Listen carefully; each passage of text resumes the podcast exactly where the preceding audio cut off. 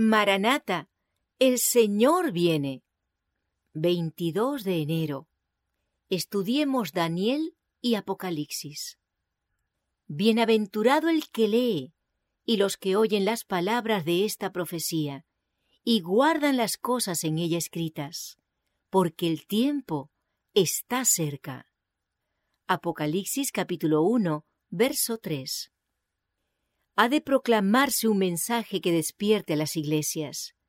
Ha de hacerse todo esfuerzo para dar la luz, no solo a nuestro pueblo, sino al mundo se me ha instruido en el sentido de que las profecías de Daniel y el Apocalipsis deben imprimirse en libros pequeños, con las explicaciones necesarias, y deben enviarse al mundo entero.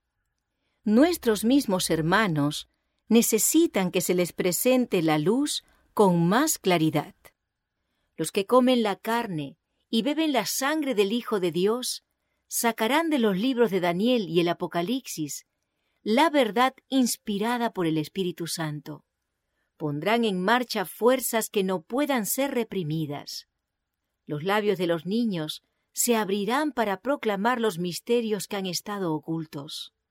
Muchas de las profecías están por cumplirse en rápida sucesión.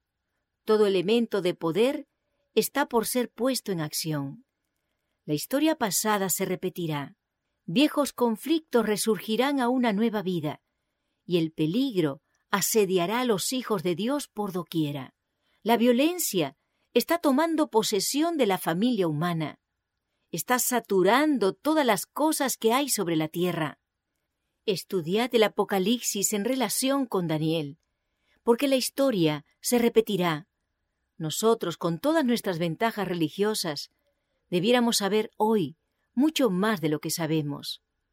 Los ángeles anhelan contemplar las verdades que son reveladas a aquellos que con corazón contrito investigan la palabra de Dios y oran para obtener mayores longitudes y anchuras y profundidades y alturas del conocimiento que sólo el Señor puede dar.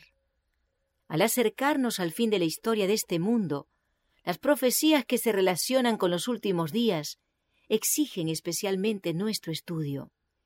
El último libro del Nuevo Testamento está lleno de verdades que necesitamos entender. Satanás ha cegado las mentes de muchos, de manera que aceptan con gozo cualquier excusa para no hacer del libro del Apocalipsis su tema de estudio. Pero Cristo, por medio de su siervo Juan, ha declarado aquí lo que será en los últimos días. Y él dice, Bienaventurado el que lee y los que oyen las palabras de esta profecía y guardan las cosas en ella escritas.